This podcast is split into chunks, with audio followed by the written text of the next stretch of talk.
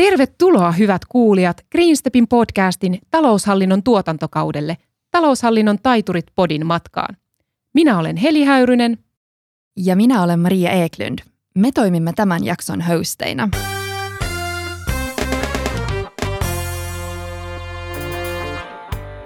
Tänään keskustellaan taloushallinnon raportoinnista ja tarkennamme keskustelun BI-raportointiin ja analytiikkaan. Miksi ne ovat nyt niin ajankohtaisia ja mitä taloushallinnon ammattilaisen tulisi niistä tietää? Ja nimenomaan keskitytään tänään taloushallinnon analytiikkaan. Kasvumme Greenstepillä jatkuu, joten haemme uusia osaajia tiimiimme. Ota rohkeasti yhteyttä jo tänään. Oletko sinä uusi kollegamme? Mukaan päivän keskusteluun olemme saaneet henkilön, jolla on laaja kokemus taloushallinnon raportoinnista. Niin uusien ratkaisujen rakentamisen osalta kuin myös taloushallinnon alan asiantuntijoiden kohtaamisesta ongelmien näkökulmasta. Vieraamme on todellinen talousraportoinnin moniottelija, analytiikka-liiketoimintamme ja SaaS-tuotteemme PI-puukin rakentaja sekä tuhansia yrityksiä raportoinnissa sparrannut Junatan Teir. Tervetuloa mukaan, Junatan. No hei vaan teille, hurjan hauska olla täällä tänään. Ennen kuin pureudutaan raportointiin ja numeroiden murskaamiseen, kerro Junatan vähän tästä analytiikan kentästä. Mikä siinä sinua kiehtoo?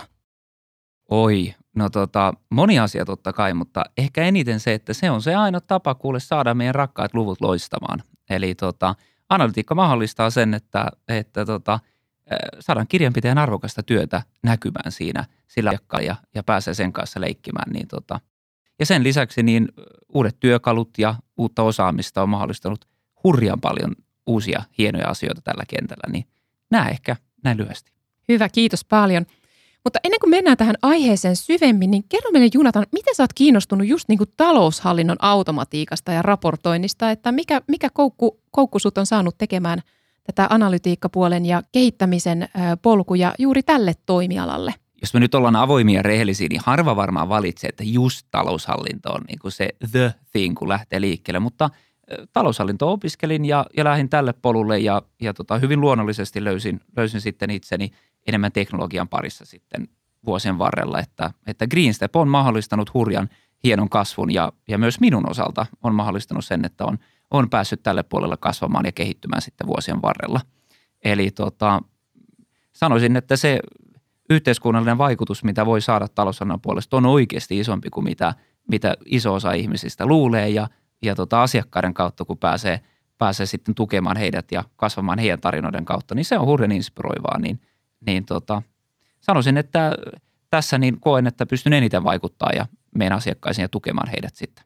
Kiitos. Tutkimuskentällä nousee usein talousraportoinnista keskustellessa esille se, että viimeisten vuosien aikana investointi talousraportoinnin teknologiaan on ollut suurta, mutta silti raportointi on usein puutteellista, eikä yritysten johtajat koe saavansa täyttä hyötyä investoinneistaan.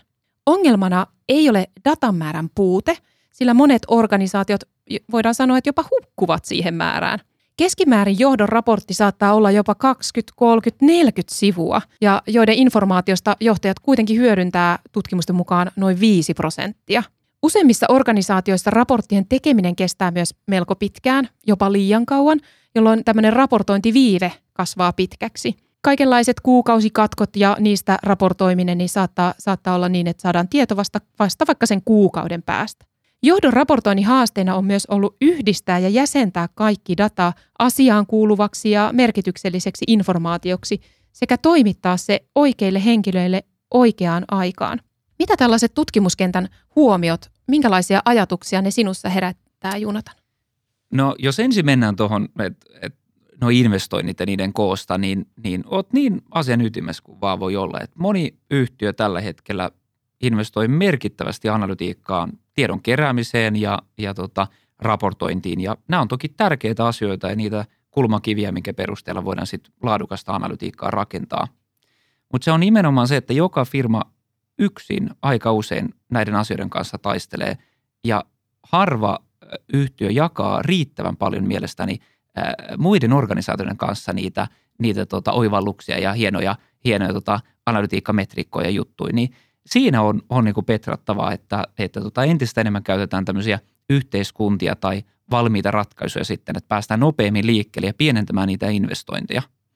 Eli se on yksi, yksi juttu. Ja toinen äh, tavallaan asia, mikä, tai ajatus, mikä tämä herättää, on se, että ne oikeat ihmiset, eli onko kaikki asiat semmoiset, mitä kuuluu mennä johdonryhmän, johtoryhmän kautta ja, ja tota, heille sitten esitetään kymmenien sivujen raporttia, vai voisiko kenties joka ikinen henkilö siinä omassa työssä saada sitä dataa käytettäviksi, eli demokratisoida se data koko organisaatiolle siten, että, että voisivat sitä käyttää, niin silloin saadaan päätöksenteko just oikeassa hetkessä oikean henkilön tavalla äärelle sitä dataa, niin, niin se on yksi toinen hyvä oivallus. Ja sitten sen lisäksi niin, niin tota, löytyy hurjan paljon ihmisiä, jotka jo analysoivat sitä dataa ihan arjessa kirjanpitäjät muun muassa, niin se jos antaa heille hyviä työkaluja, hyviä mahdollisuuksia käyttää sitä dataa, kuuntelee heitä, niin, niin silloin aika voi, voi pienentää näitä investointeja merkittävästi ja parantaa se hyötylaatusuhde, mikä näistä analytiikkaprojekteista tulee. Eli se tapa, miten investoidaan, on, on tärkeää, se tapa, miten näitä projekteja tehdään. Ja sen lisäksi, että on oikeat ihmiset mukaan, niin, niin tota, näillä voidaan parantaa, parantaa tota, kannattavuus näiden investointien osalta. Miten Juunatan näet tämänhetkisen tilanteen yritysten talouden automatiikan osalta? No, äh, aikaisemmassa podissa kuultiin vähän, vähän Anne Kullalta siitä, että, että tota, on iso trendi menossa siihen, että ulkoistetaan sen takia, että se automaation paine on todella kova joka organisaatiossa. Aikaisemmin se oli enemmän kustannussäästösyistä, miksi haluttiin automatisoida ja, ja tota, tehostaa. Nyt viime aikoina niin, niin on ollut hurjan tärkeät vaan sen toiminnan äh, varmistamisen kannalta, kun on voimakas työvoimapula taloushallintoalalla ja, ja se tulee korostumaan se työvoimapula entisestäänkin. Niin nämä on muutamia syitä, miksi se taloushallinto perinteisesti lähdetään automatisoimaan, mutta mä sanoisin, että löytyy muitakin tärkeitä syitä. Ähm, yksi on se, että automaatio mahdollistaa laadukkaampaa dataa ja sen datan laatu on hurjan tärkeää, että generoidaan hyvänlaatuista dataa. Ähm, ja ihminen ei ole niin hyvä datan generoija, niin, niin automaatio mahdollistaa sen myös. Eli se, mitä me tullaan näkemään, on entistä enemmän tämmöisiä kapean tekoälyn ratkaisuja tai kapean automaation ratkaisuja, jotka tietyn tyyppisiä juttuja automatisoi, mutta pidetään kuitenkin mielessä sen, että taloushallintoala on isompi kuin koskaan, eli ollaan hyvin kaukana siitä, että oltaisiin taloushallintokentällä työttömiä. Päinvastoin joka automaatio, juttu, joka investointi melkein tähän mennessä on tuottanut enemmän töitä sen seurauksena, kun pystytään analysoimaan tiedot vaikka kuukausitasolla tai viikkotasolla tai päivätasolla, niin mä näen sen niin, että hurjan paljon tekemistä on vieläkin. Ollaan hyvin kaukana siitä, että joku jäisi työttömäksi tämän takia, mutta me ei myöskään voida olla huomioimatta näitä trendejä ja, ja huomioimatta talousalan automaatiota, että en usko, että organisaatiolla on varaa olla investoimatta taloushallinnon automaatioon enää. No miten sitten, jos mä tähän voisin vielä vähän jatkaa, niin, niin jos sä mietit yrityskenttää, sä oot sparrailut tuhansia yrityksiä Suomessa. Onko meillä vielä sellaisia firmoja, joilla, joissa tehdään kirjanpitoa sitten paperille? On, vai? on kymmeniä prosenttia, jos muistaakseni luin, että kymmeniä prosenttia Suomen yhtiöistä tehdään, tehdään vielä paperilla ja, ja, tai Excelillä tai, tai jollain muulla, mutta mä sanoisin näin, että siellä korostuu se, että, että tota, ihan kaikkiin käyttötarkoituksiin ei tarvita automaatiota. Eli tällaista peruspäätöksentekoa ei, ei voi automatisoida, mutta isoja volyymeja voidaan automatisoida. Sen lisäksi löytyy yrityksiä, joilla on vieläkin DOS-pohjaisia kirjanpitojärjestelmiä, niitäkin on tullut nähtyä. Ne voi olla vaikka hurjan tehokkaita myös niihin, niihin tota tietyn tyyppisiin rutiineihin. Mutta siinä, missä on eroavaisuuksia, on sitten se, kun on enemmän skaalaa, enemmän monimutkaisia prosesseja – silloin kannattaa ottaa käyttöön järjestelmä, mitä tuhansia yhtiöitä tai kymmeniä tuhansia yhtiöitä käyttää, missä on yhteiskunta olemassa. Ja se yhteiskunta mahdollistaa nimenomaan sen, että voi helposti saada analytiikkaratkaisuja, voi helposti saada joku ostolaskujen tilioiva algoritmia, robottia. Löytyy todella paljon muitakin kumppaneita kuin se järjestelmä toimittaja, joka kehittää. Eli jos yhtiö on semmoinen kenkälaatikkoyhtiö, ihan pikkuinen yhtiö, niin ne automaation hyödyt ei ole niin isot, vaikka puolittaisi se työmääräaika, mikä, mikä siihen menee. Mutta jos yritys harrastaa toimintaa niin kuin aidosti, niin, niin tota, kyllä niillä on sähköiset järjestelmät nykypäivänä. Osaatko sanoa jotain sellaista niin kuin, tavallaan askelmaa tai porrasta tai sellaista yleisintä tilannetta, missä vaiheessa yritys katsoo, että okei, että nyt meillä on niin tarpeeksi toimintaa tai nyt meillä on liikaa ongelmia tai jotakin muuta siitä sellaisesta kä- käsityökaltaisesta kirjanpidosta, että missä vaiheessa ne niin herää siihen, siihen, että okei, että nyt meidän tarvitsee tehdä jotain tai ottaa joku järjestelmä käyttöön? No se eka tilikausi yrittäjänä, niin te yrittäjät, jotka kuuntelee, varmaan tunnistaa tämän, että, että eka tilikausi menee helposti nimenomaan kenkälaatikon ja kuittien kautta ja, ja, tota, ja näin, mutta kyllä hyvin nopeasti huomaa sen, kun on, on yhden tili, tilinpäätöksen tehnyt, että oho, olisipa voinut kerätä näitä tietoja kauden aikana, niin sanoisin, että joka yhtiö siinä vaiheessa, kun alkaa harrastaa liiketoimintaa aidosti, eli tulee liikevaihtoja, tulee laskuja ja näin poispäin, niin kyllä sinne se sähköinen järjestelmä tulee. Ja hei, pidetään se mielessä, että Suomessa on, on uusi laki astunut voimaan, mikä mahdollistaa sen, että kuka tahansa teistä voi vaatia yrityksistä verkkolaskuna, siis yritysverkkolaskuna, niin muut yritykset voivat vaatia, että, että verkkolaskuna toimittaa. Ja se viimeistään pakottaa hankkimaan kunnon järjestelmä. Aivan. Hyvä nosto. No raportoinnin yhteydessä nousee esille tarve saada informaatiota yrityksen muustakin suorittamisesta kuin vain myynnistä, voitosta ja tuottavuudesta. Tarpeen olisi saada esimerkiksi raportointia tapahtumista, vaikka uuden tuotteen lanseerauksesta, tai analysointia liiketoiminnan kontekstista, mistä esimerkiksi liian alhainen myynti on johtunut, tai muista tämänkaltaisista, ei niin selkeästi talouden raportointiin kuuluvista asioista – Kertoisitko meille, Junatan, millaisia ovat yleisimmät PI-ratkaisut taloushallinnon raportoinnissa? No joo, jos, jos nyt ollaan, ollaan niin kuin rehellisiä, niin, niin harva yhtiö menestyy heidän kilpailijoiden takia sen takia, että heillä on siistein tuloslaskelma tai siistein tase, vaan, vaan tota, se on kyllä se, että miten sen kokonais data flow, se kokonaisliiketoiminnan hallitsee.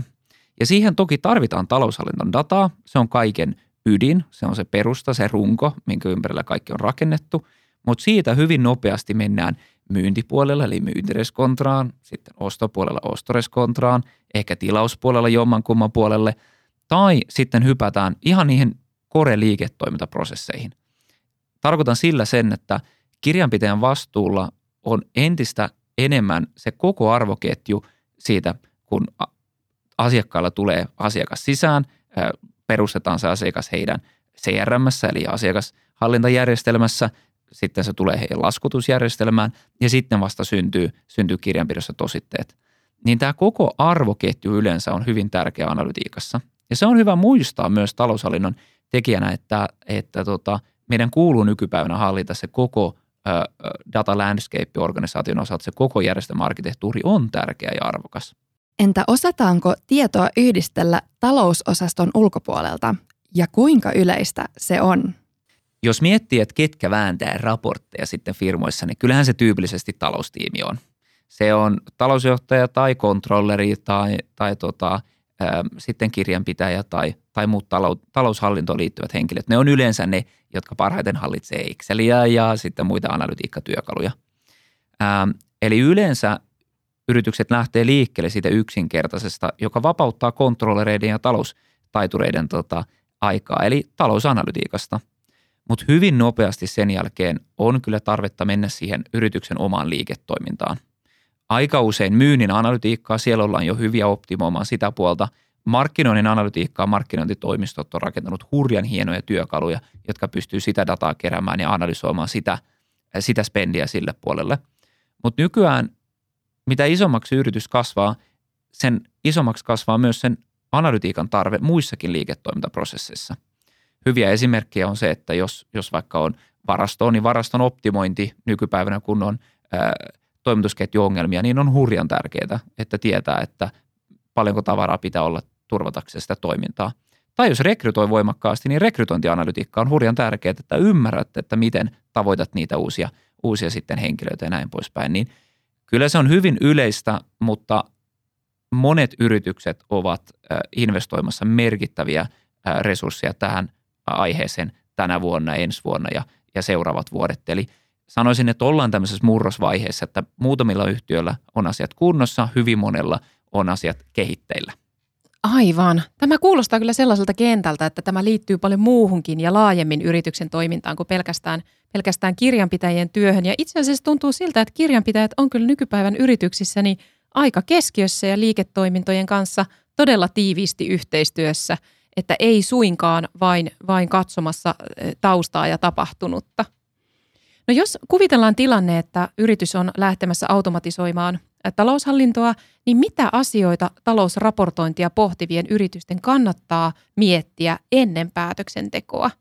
Minkälaisia asioita pitäisi automatisoida ja mitä hyötyä BI-ratkaisulla saavutetaan? No joo, ennen kuin tuohon vastaan, niin on pakko sanoa sen, että, että tota, kirjanpitäjä henkilönä on hyvin avainasemassa tähän, tähän tota, analytiikkaan liittyen sen takia, että – kuka parempi ylläpitää masterdataa ja sen koko dataputken kuin kirjanpitäjä, joka on tottunut täsmäyttämään asiat ihan sentin tarkkuudella, niin, niin semmoinen nosto, nosto tässä aluksi. Mutta sitten jos, jos yritän vastata kysymy- kysymykseen, niin, niin tota, sanoisin näin, että nykypäivänä on hurjan helppoa kerätä dataa. Eli löytyy työkaluja, miten napin painalluksella saa sitä dataa kerättyä, ja se on halpaa.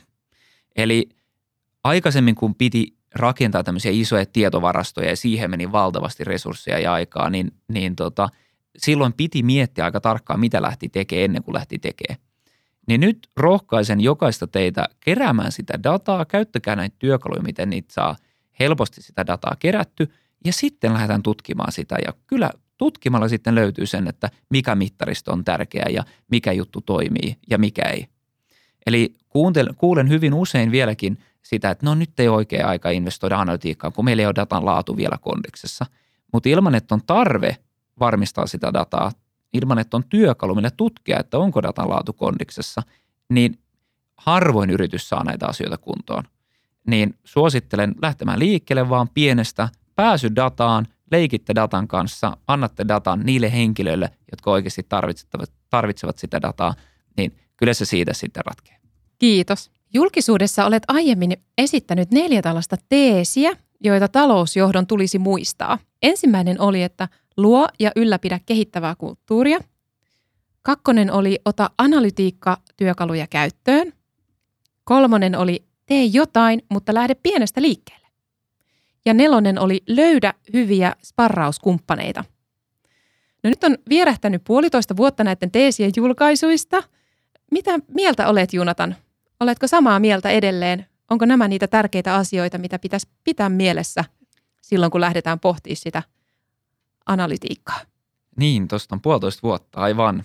Tota, ö, sanoisin, että hyvin paikkaansa pitäviä. Eli jos me yksi kerrallaan käydään ne, käydään ne läpi vielä kertauksena, niin luo ja ylläpidä kehittävä kulttuuri. Hyvin tärkeä asia ja se vaatii sen, että mahdollistaa työntekijöille ö, mahdollisuudet tehdä virheitä, oppia ja kehittyä. Ähm, mutta sanoisin, että nykypäivänä kun on äh, entistä kovempi kilpailu hyvistä resursseista, niin tämä pitää edelleenkin paikkaansa ja, ja pidä jopa enemmän paikkaansa. No kakkonen, ota analytiikkatyökalut käyttöön. Edelleenkin sama juttu. Toki äh, työkaluja vaihtelee, on erilaisia työkaluja nykyään erilaisiin käyttötarkoituksiin, niin siinä on ehkä, ehkä tota, monet organisaatiot on jo ottanut käyttöön, niin, niin nyt on enemmän se, että oikeasti käyttäkää niitä työkaluja, mitä olette ottanut käyttöön, niin pitäkää sekin mielessä, että, että tota, pelkkä käyttöönotto ei riitä. No kolmas oli tee jotain, mutta lähde pienestä liikkeelle. Edelleenkin samaa mieltä. Se jos suunnittelette liikaa ja liikaa mietitte etukäteen ennen kuin lähdette tekemään, niin se lopputulos ei tule vastaamaan sitä, mitä, mitä oikeasti haluatte. Eli tutkimalla dataa, leikkimällä datan kanssa, niin löytyy mun mielestä edelleenkin ne parhaat jutut. Ja neljäs ja viimeinen oli löydä hyviä sparrauskumppania, pätee edelleenkin. Eli minun osaltani se on meidän asiakkaita ja, ja koen, että se on hyvin tärkeää, että jaetaan tietoa meidän asiakkaiden välillä. Harva kilpailee sen kanssa, niin kuin sanon aikaisemmin, että kellon siistein tuloslaskelma, vaan ihan toimialan sisälläkin voi löytyä niitä sparrauskumppaneita – ja hei vinkkinä muutenkin, niin kannattaa jutella ihan teidän omien kavereiden kanssa siitä, että miten heidän firmoissa asiat tehdään, niin saa kyllä hyviä vinkkejä siitä. Hyvä, kiitos paljon. Meillä Podin kuulijoiden joukossa on suuri joukko taloushallinnon asiantuntijoita, jotka työskentelevät muun muassa kirjanpitäjän tehtävissä. miten kirjanpitäjän näkökulmasta kuuluisivat nämä teesit liittyen BI-ratkaisuihin ja asiakkaan proaktiiviseen auttamiseen? No, vastaisin kysymällä kysymyksen teille kuulijoille, eli kuinka paljon aikaa käytätte datan analysointiin suhteessa siihen, mitä käytätte siihen kirjanpidon tekemiseen? Jos vastaus on alle 5 prosenttia, niin ehkä sitä voisi nostaa. Jos vastaus on alle 10 prosenttia, niin sama juttu pätee. Eli nämä analytiikka- ja BI-työkalut mahdollistaa sen, että te voitte nähdä sen teidän datan eri tavalla eri näkökulmista ja ymmärtää sen asiakkaan liiketoiminta paremmin. Sen kautta ymmärrätte, että mitkä taloushallinnon ö, tilit on, on tärkeät ja mitkä ei sitten ole niin tärkeät operatiivisen seurannan osalta. Sanoisin myös, että ei tarvitse pelätä näitä työkaluja. Nämä on teidän avuksi, nämä tukevat teidät ja vaikka sen kautta voi näkyä jotakin tietyn tyyppisiä asioita, mitä asiakas ei välttämättä muuten huomaisi, niin tota, se on tapa saada teidän luvut loistamaan. Eli suosittelen hyvin vahvasti, että käytätte näitä työkaluja sen asiakkaiden kanssa, että, että saatte tota teidän luvut loistamaan, mutta sen lisäksi, että te pystytte paremmin ymmärtämään sen datan, niin ei tarvitse pelätä näitä työkaluja. Ja sen lisäksi muistakaa, että ei tarvitse olla jokaisessa – Eh, tavallaan huippukoodari, että, että osasi näitä käyttää, vaan riittää sitä, että ymmärtää, mitä näillä työkaluilla voi tehdä, osaa kysyä apua ja pystyy sitten niitä hyödyntämään. Sillä pääsee pitkälle.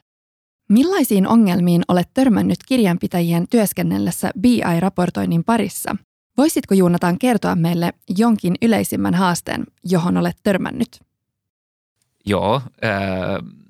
Eka on se, että nämä nämä projektit tehdään ehkä vähän liian, liian isoiksi ja liian monimutkaisiksi, monimutkaisiksi tota, alusta lähtien. Eli suosittelen, että pienestä lähtee liikkeelle ja suoraan vaan yhteyttä siihen dataan. Toinen on se, että yritetään keksiä pyörä uudestaan. Moni on ratkaisu nämä ongelmat jo. Löytyy hyviä pohjia ja templateja, mistä pääsee liikkeelle. Eli ei tarvitse keksiä pyörän uudelleen. No, sitten kun projekti on lähdetty liikkeelle, niin on hyvin tyypillistä, että paljastuu semmoisia yksittäisiä yksityiskohtia sitten taloushallinnossa, kun tämmöiset analytiikkatyökalut ottaa käyttöön. Esimerkiksi se, että on tehty jotakin tietyn tyyppisiä oikaisuja, mitkä sitten kun tarkastelee sitä dataa tarkemmin, niin pitää vähän muuttaa, niin aika usein näiden analytiikkatyökalujen käyttöönoton yhteydessä parannetaan kirjanpidon prosessit samalla.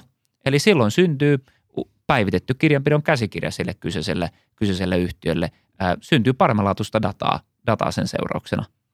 Niin kun luvut saa loistamaan, niin varmasti löytyy pikkasen lisää työtä, mutta se tuottaa todella paljon mahdollisuuksia. Miten yrityksen kansainvälisyys vaikuttaa taloushallinnon ratkaisuihin? Ja miltä sinun näkökulmasta, Juunatan, suomalaisten ratkaisut ja toiminnat vaikuttavat kansainvälisiin toimijoihin verrattuna? Meillä on asiat todella hyvin täällä. Todella hyvin pitää olla kiitollisia, mutta totta kai pitää silti, silti olla nöyriä ja, ja jatkaa investoinnit sen suhteen. Eli meillä on asiat hyvin ö, Suomessa sen takia, että meillä on verottaja, joka on rakentanut hyviä rajapintoja ja mahdollistanut sitä. Meillä on ö, laskutusstandardeja olemassa. Pankeilla on myös hyvät rajapinnat ja kirjanpitojärjestelmät, erityisesti muutamat järjestelmät, ovat ihan, ihan edelläkäviä ykkösiä maailmassa. Ähm, sen lisäksi se, että ollaan paperittomia Suomessa jo ja ollut pitkään tiettyjen yhtiöiden osalta, niin, niin on, on todella tärkeä juttu. Eli Suomessa on asiat hyvin. Toki Suomi on pieni maa, eli tiettyihin taloushallinnon järjestelmiin, tämmöisiin globaaleihin tehdään valtavia investointeja. Ja kun yritys sitten lähtee kansainvälistymään, niin sanoisin, että löytyy kahdenlaisia malleja. Ensimmäinen on se, että lähdetään pienesti liikkeelle, eli hankitaan joku paikallinen taloushallinnon kumppani – ää, hankitaan paikallinen taloushallintojärjestelmä ja kappas vaan, tuleepa käyttötarkoitus BI-työkalulle. Eli tarvitaan BI-työkalu sitten yhdistäkseen sitä pirstaloitunutta taloushallinnon järjestelmäympäristöä, ää, keräämään sitä dataa, suorittamaan valuuttakurssimuunnokset ja sitten voidaan silti reaaliajassa nähdä sitä koko konsernin, koko yhtiön liiketoimintaa. Eli malli yksi on se, että hankitaan paikalliset järjestelmät. No malli kaksi on sitten se, että hankitaan – yksi järjestelmä, joka toimii jokaisessa maassa. Näitä ei ole montaa tämmöisiä työkaluja, jolla on myös kumppaneita sitten kukin maassa. Se vaatii pienesti pikkasen lisää investointeja, tämän tyyppinen järjestelmäympäristö, mutta se mahdollistaa taas sen, että kaikki data on samassa järjestelmässä. Silloin voi optimoida liiketoimintaprosessit globaalisti. Uskaltaisin väittää, että suurin osa yrityksistä aloittaa siitä, että tämmöisessä pirstaloituneessa järjestelmäympäristössä lähtee liikkeelle, ja kun tulee liiketoiminnassa tarpeita sitten, että on yksi tämmöinen toiminnanohjausjärjestelmä, niin sitten viedään se siihen, siihen järjestelmään. Ähm, Mutta pidetään mielessä sen, että nyt on hurjan helppo kansainvälistyä. Nyt löytyy mahdollisuuksia monessa paikoissa, ja ihan taloushallinto vientituotteena Suomessa on myös ihan, ihan kova juttu, niin siitäkin kannattaa pitää mielessä. Kiitos. Toi olikin tuore ja, tuore ja sellainen näkökulma, mitä ei ole tullutkaan vielä esille meidän keskusteluissa. Tänään olemme taloushallinnon taiturit podissa keskustelleet vieraamme Greenstepin data- ja analytiikkatoimintojen perustajan Junatan Teirin kanssa ajankohtaisista talousraportoinnin aiheista, jotka ovat oleellinen osa kirjanpitäjien ja taloushallinnon asiantuntijoiden työkenttää. Esille on noussut paljon mielenkiintoisia asioita ja vinkkejä. Haluaisimme lopuksi kuulla Junatan sinulta mielipiteen vielä yhteen kysymykseen. Mitä uutta tai merkityksellistä uskot tulevaisuuden tuovan BI-raportointiin taloushallinnon näkökulmasta? Ja miten se sinusta vaikuttaa yrityksen menestyksen rakentamisessa? Jaa, no tässäkin vastaisin kahdella tavalla. Eli ensin ja tärkein, ensimmäinen ja tärkein on, on mielestäni se, että uskon, että jokainen henkilö tulee riippumatta työtehtävästä asiantuntijaorganisaatiossa tai yrityksen johdossa – hallitsemaan, käyttämään näitä analytiikkatyökaluja lähitulevaisuudessa. Eli sitä tietoisuutta, ymmärrystä näiden työkalujen osalta tulee lisääntymään. Ollaan vielä alkutekijöillä siellä. Et se on niin yksi selvä, selvä trendi. Eli työkalut on jo ihan ok tasolla, mutta kaikki eivät vielä osaa näitä käyttää tai hyödyntää niitä. No toinen asia on sitten se, että tässä teknologiapuolella tapahtuu myös muutoksia. Siellä tapahtuu sellaisia asioita, että tietyt kumppanit ja, ja järjestelmätoimittajat tekevät siitä analytiikka-käyttöönotosta entistä helpompi.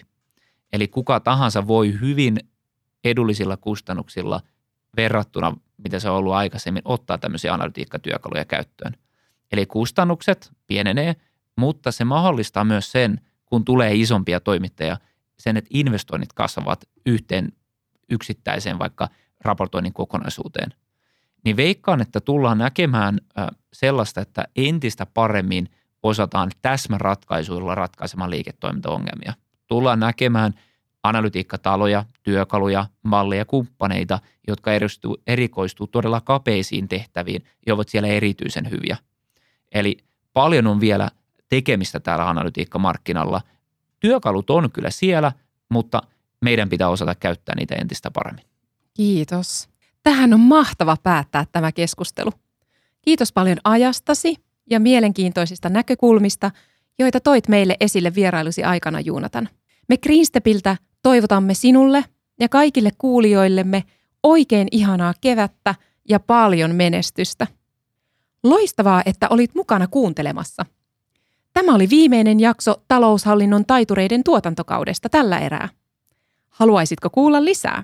Kerro meille mielipiteesi ja ota yhteyttä jo tänään osoitteessa greenstep.fi. Haemme jatkuvasti myös uusia osaajia kasvavaan tiimiimme. Voisitko sinä olla seuraava kollegamme?